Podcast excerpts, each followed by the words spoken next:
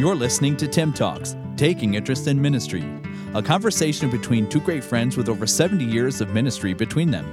Ministering on opposite sides of the border, Dr. Al Stone is the General Director of Bearing Precious Seed Canada and Pastor Emeritus of the Bible Baptist Church in St. Thomas, Ontario, Canada, while Pastor Dan Wolven pastors the North Columbus Baptist Church in Columbus, Ohio.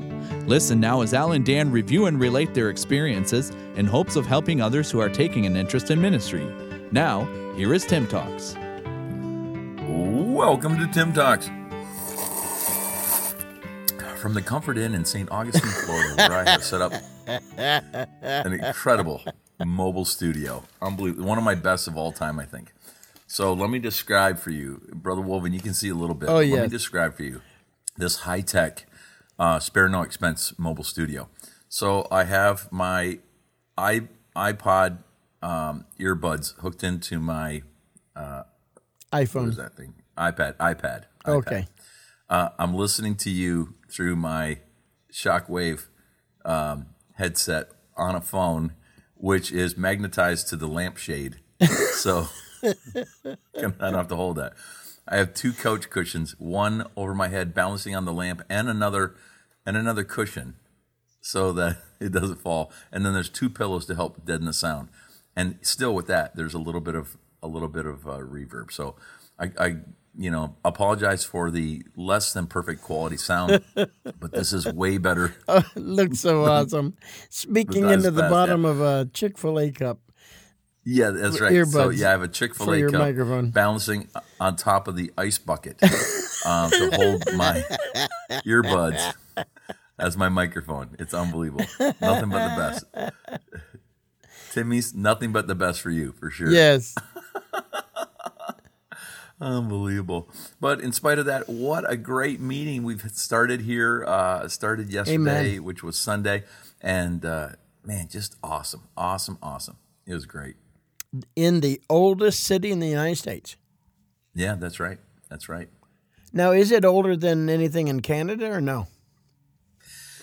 There are some settlements in Newfoundland from uh, from the Norsemen many many years before, but nothing established. They were there. yes. They set up like Yes. a camp, but yeah, no city. No, I don't think so. I think this is the oldest. Yeah, this this church has been so good to me. I've been preaching here for about twelve years, and uh, I come about every other year.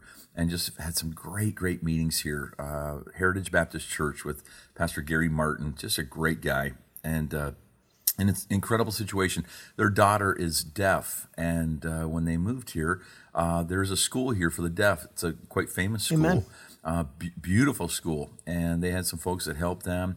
And uh, I don't know if they moved with that in mind, but it definitely was a help for them, and just an incredible family. Their son Jared is uh, the assistant pastor now.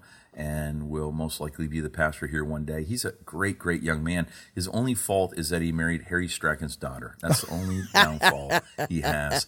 And uh, Joanna's a sweetheart. I love her. I've known her since she was born. And so it's great to see her and uh, relive some of those ties. And then also, Aaron Ailstock is here. And Aaron is Mike Awesome. and Betty Ailstock's son. And uh, most will know that Mike Ailstock started the Bible Baptist Church in St. Thomas. Amen. And uh, so he was my predecessor and a dear friend and a great guy. So I got to spend some time with them as well. So it's kind of an old homecoming for me uh, when I come back. And uh, brought Ruthie with me this time, and she's she was here about ten years ago. Wow. And uh, she's back, so they're all loving on her. So it's been great.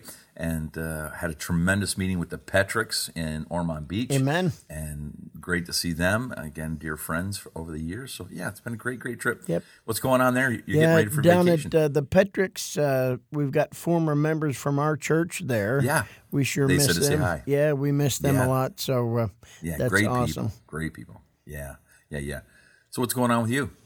Well, we got a lot of things moving, a lot of things preparing, and then uh, as we are recording this, while this airs next week, we will be on vacation, Lord willing, for uh, Yeah. our family. Uh, Steve and his family, and Nick and his wife, and Denise and I. Uh, we've got a house down in Surfside Beach. Just uh, it is uh, what a suburb or the city right Yeah. below um, Myrtle Beach. Beach. So Yeah. looking forward to that. So while this airs, we'll be down there. So Nah, that'll be fun. That'll be fun. I have diverted all hurricanes away from you. awesome. Um, yeah, yeah. I'm I'm out at the beach every day with a towel, waving as hard as I can to keep the storms away. Thanks, I Hurricane Lee appreciate went it. by us here. Yeah, Hurricane Lee went by us here, and really we didn't see much of it. There was a little bit of rain. The the waves were pretty good. I Mm. got to tell you. I wish I wish you and I could have had a couple boogie boards and uh, hit the waves. It would have been a ton of fun. We'd have been shark bites. Yeah, exactly. Oh, they did have a shark bite a guy's face not too far from here last week. So Wow. be careful when you're out there. Yeah, yeah. So I don't know what's going on. They're uh, they're getting hungry. So I don't. He didn't. He didn't hurt the guy. He just bit his face. I mean, he hurt him, but he didn't Yeah. kill him. So yeah. so watch out for that. Watch out for that. I will. Wow. Okay. Well, uh, this week I got a phone call from uh, a pastor who's really going through a tough time, and I've had this call several times Yes. over the length of my ministry. So and have I think I. you have as well. Uh, pastor called and said, "I've got to deal with sin in the church, and I'm having a really tough time. We've had some things happen, and the family is very upset that I want to deal with it. Uh, they're probably going to leave the church." Um, it- it's just a sad situation, and in part because they were very close to the family, they were very active in the church, uh, became you know pers- close close personal friends, and now you know and having to deal with this. And so I thought maybe this week we could talk about dealing with situations in the church and how to deal with those and some of the consequences of dealing with those and some of the good things that have happened in dealing with those maybe some personal things. Of course, we're not going to use names or anything like that, but some situations that we've had to deal with where we've had to, you know, either publicly or at least approach the church with some difficult situations. You've had to do that, I'm sure. Yes. Yep. How how how does that play out for you in most cases? Well, we're a little bit too far down the road there, but it's uh, by the time you have to say something in public, um, you know, we, we've already gone past quite a few different, quite a few different things that we would try to be taken care of first. But it's always difficult. It's always difficult.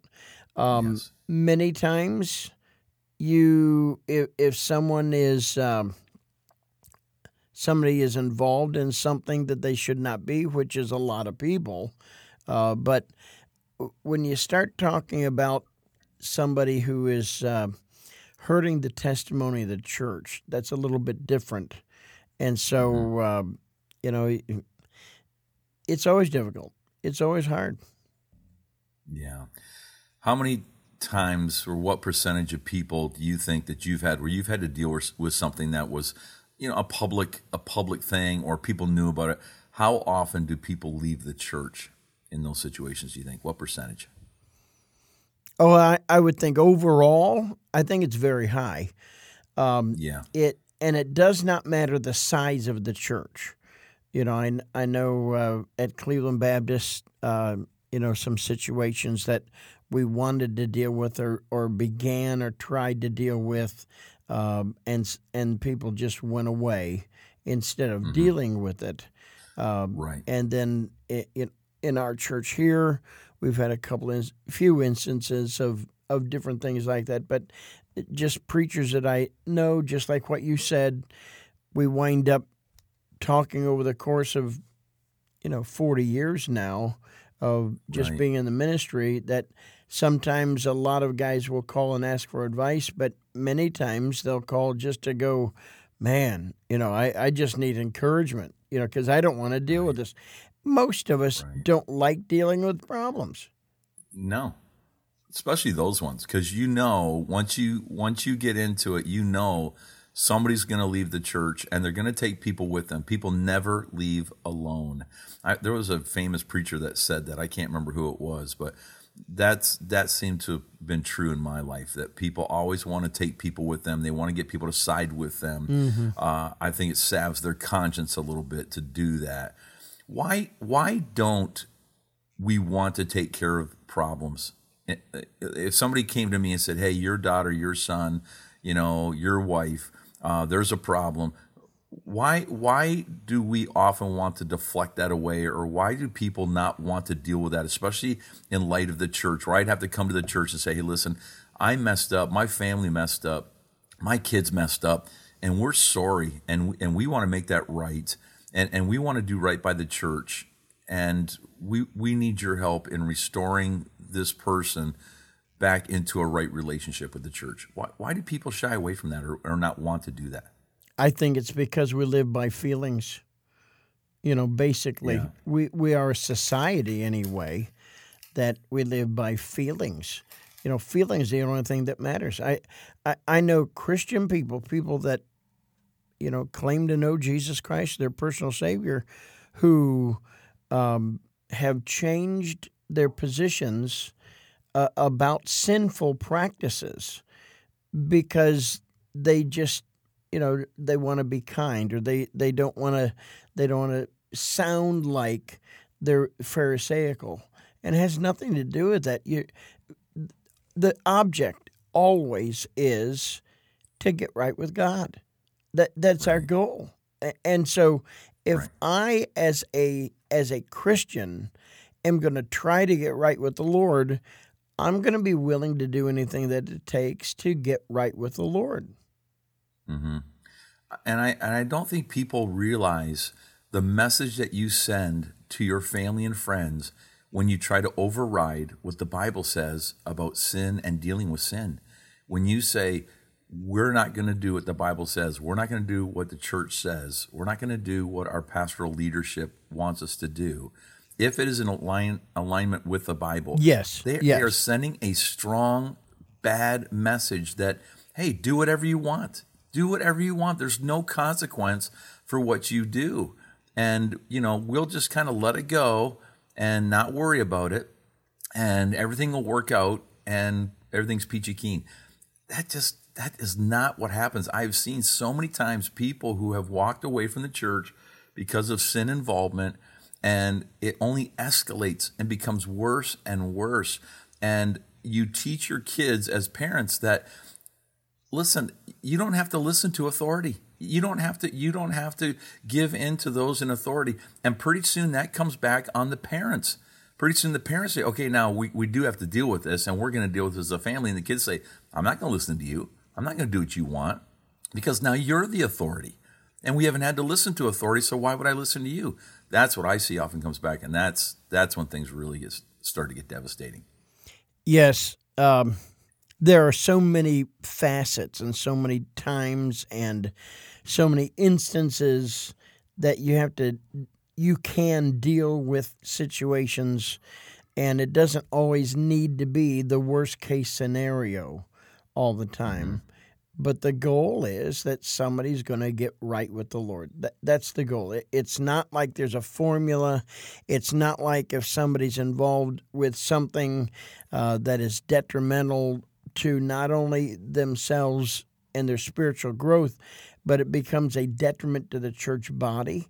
There, there's definitely a misunderstanding in general of what the church is and our our participation and involvement with it.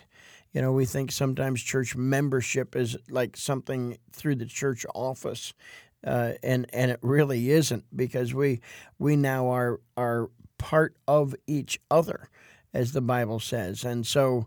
Uh, you know, when one brings reproach upon Christ, it isn't the idea, well, we're embarrassed or uh, how dare you do this because you're making me look bad. That has nothing to do with it and has everything to do with, uh, you know, let's try to be a chaste virgin for Jesus Christ. So, you know, a pastor has a has like a threefold responsibility when things when something will arise within the church body.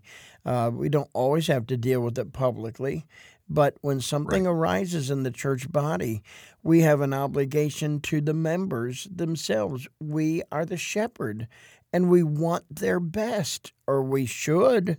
Secondly, uh, we're the overseer, we're the bishop.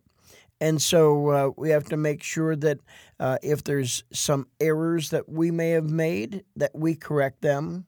Uh, if there are errors that uh, are oversights in just the general overseeing of the church and its ministries in general, then we need to make adjustments there. Uh, and then, thirdly, we're going to stand before, I am going to stand before the judgment seat of Christ. And, mm-hmm. and I will not only give an account of what I have done personally, but I will also give an account of what I have done to the body of Christ, uh, mm-hmm. our North Columbus Baptist Church. As an assistant pastor at Cleveland Baptist Church, I will give an account for what I have done to the Lord um, and whether or not I have affected or harmed that body. But as the right. pastor, I'm going to give an account to God on what I have allowed, what I have permitted, what I have, um, you know, instigated, what I have directed, um, you know, how I've reacted, because all of that I'm going to give an account to Jesus Christ for what I have done in His stead here, and that is right. that is scary. Yes, I, I just had a thought as you were saying that you talk about the body of Christ, but you know the church is also the bride of Christ. Yes. And I think about how how do you deal with different situations? And I think we'll talk about this a little more on Wednesday and Friday. But so if somebody is caught, they're a church member and they're doing drugs, how do we deal with that? If they get drunk, how do we deal with that? If a girl gets pregnant out of wedlock, how do we deal with that? And I think if we think of the bride of Christ, how that impacts the bride of Christ. There, there are definitely things that impact the bride more than others. They're not good, they're not right. Uh, there are things that we need to deal with, but there's definitely things that become a greater offense to the bride of Christ. And as a pastor, as I'm dealing with these things, I have to I have to figure out how do I deal with this, keep the church pure, uh, bring people into a right relationship again? How do you bring restoration? I think if we look at the church in that light, if I would rape someone, if I raped the bride of Christ, if I killed the bride of Christ, what what impact does that have on the heart of Christ? So, as a pastor listening today, and I know many are going through some of these things, and part of the problem today is that the the position of the pastor is not such a revered position as it has been in past, I don't think. And so the pastor does not always represent, you know, the representation of Christ as you alluded to. Uh, he's just a guy who looks after the church. He's just the preacher. He's just the CEO of this corporation. And so that's a little bit difficult. But as a pastor, we are commanded of Christ to keep that church as pure as we possibly Amen. can. And for those listening today who are not a pastor, you've got to understand that. You've got to understand the onus of responsibility upon a pastor to keep that church pure and right. And if you're the one that brings a stain, then you're the one that has to be dealt with. That's why we want you to stay right. That's why we preach so hard about staying right and staying away from sin. But we all know people slip, people fall, people dive into sin sometimes. And so that has to be dealt with. How do you deal with that? And keep people in the church? That's the big question. And I will close by saying this that I think the biggest problem in dealing with sin, especially open sin, is that people get embarrassed. And you've talked about emotion. Yes. Embarrassment is the thing. I don't want to be embarrassed. I don't want to embarrass my family. But you know what? Sin brings embarrassment. But here's the great news Jesus Christ is a forgiver of sin. Amen. And wants us to be forgiven of sin and wants us to go on and be a testimony of forgiven sin. And that's what we strive for. Amen. Yes, so um, it really is a multifaceted and a multi layered situation. Um, you know, let's say whenever you said caught doing drugs, okay, mm-hmm. arrested or right. parents walked in and said, "What in the world are you doing?" You know, there, right. there's a big, big difference there. Um, you know, somebody um, came forward and hit the altar, and then made an appointment with you and said, "You know what? I've been embezzling from our company." Uh, you know, what should I do? Well, you're going to need to go to the police. So, uh, you know, that's a different thing. So that hits the headlines in the in the local newspaper that you know member of this church, you know, has done well. He's the one who instigated it. And so, in his repentance, as he's taking the steps, you know, it, you're able to guide and direct. All right, now you're probably going to need to step back from this. And if you have this responsibility, I think that it'd be wise for you to give up that responsibility. Uh, you know, just th- that's completely different. Um, you know, maybe a you know a girl, and and I know people will say, well, yeah, you're always picking on the girl. Well, she's the one bearing the child. You know, and right. so uh, that becomes very evident sooner or later. That becomes evident, and so um, you know, just every kind of a situation is going to be a different situation, and how you react to those should be biblical in a response that is designed for that person to get back in fellowship with the Lord Jesus Christ.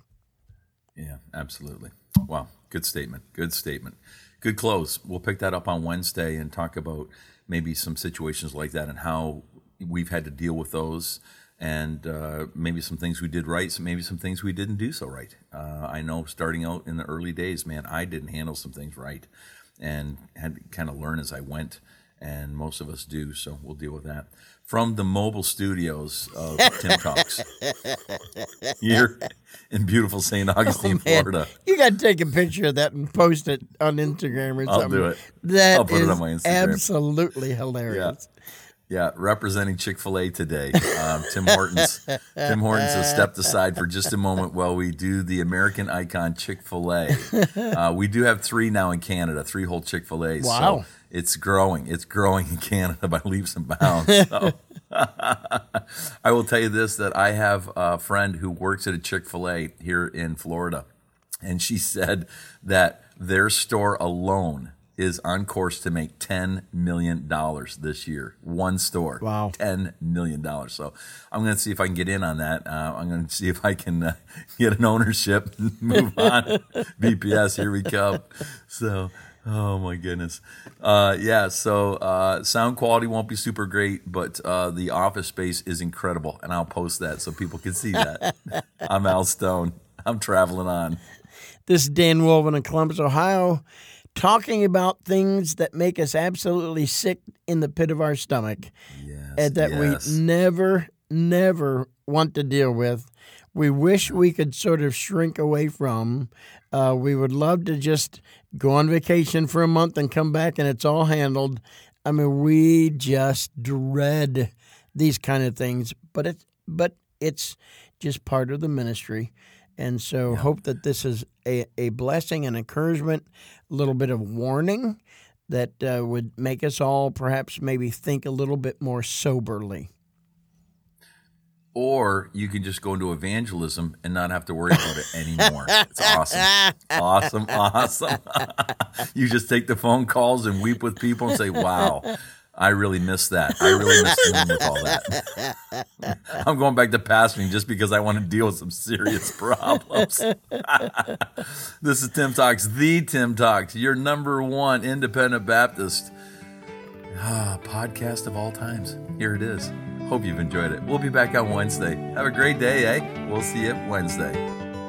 You've been listening to TIIM Talks, taking interest in ministry, with new podcasts added each Monday, Wednesday, and Friday. To learn more about your hosts, Dr. Al Stone and Pastor Dan Wolven, you can visit us at tiimtalks.com. That's T I I M talks.com.